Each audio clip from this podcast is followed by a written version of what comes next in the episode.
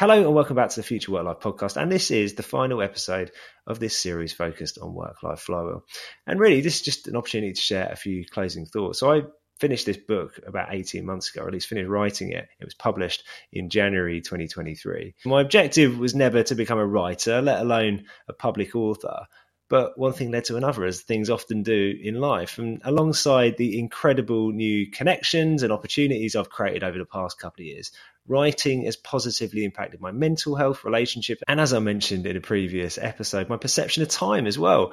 In its different forms free writing, journaling, micro journaling, penning articles, producing newsletters, writing has influenced my work life in five profound ways. One, it's helped me rediscover my purpose and identity as I considered what to do next in life, it helped me align what matters most, my unique skills, in the available opportunities to help me provide for my family.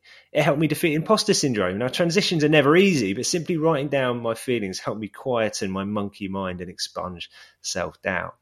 It helped me explore new ideas. And during an intense period of learning, free writing, long form articles helped me expose things I didn't clearly understand yet and consolidate my expertise importantly, it helped me create a progress portfolio. And it's easy to cringe or shake my head at something I've written about in the past, but documenting my work's been a secret to successfully measuring and accelerating my progress over the past few years.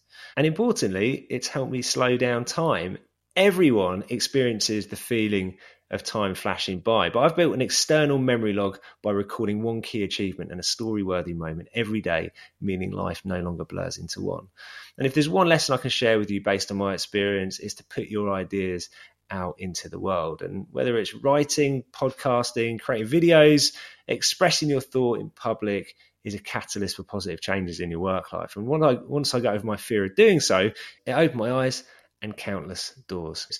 Doesn't mean it's been completely positive at all times. I think in some cases, writing a book is so challenging, it takes up so much time. It's distracted me from some of the other ambitions that I've got. And frankly, I'm looking forward next year to getting stuck into the new business I'm creating, which I talked about Worlio.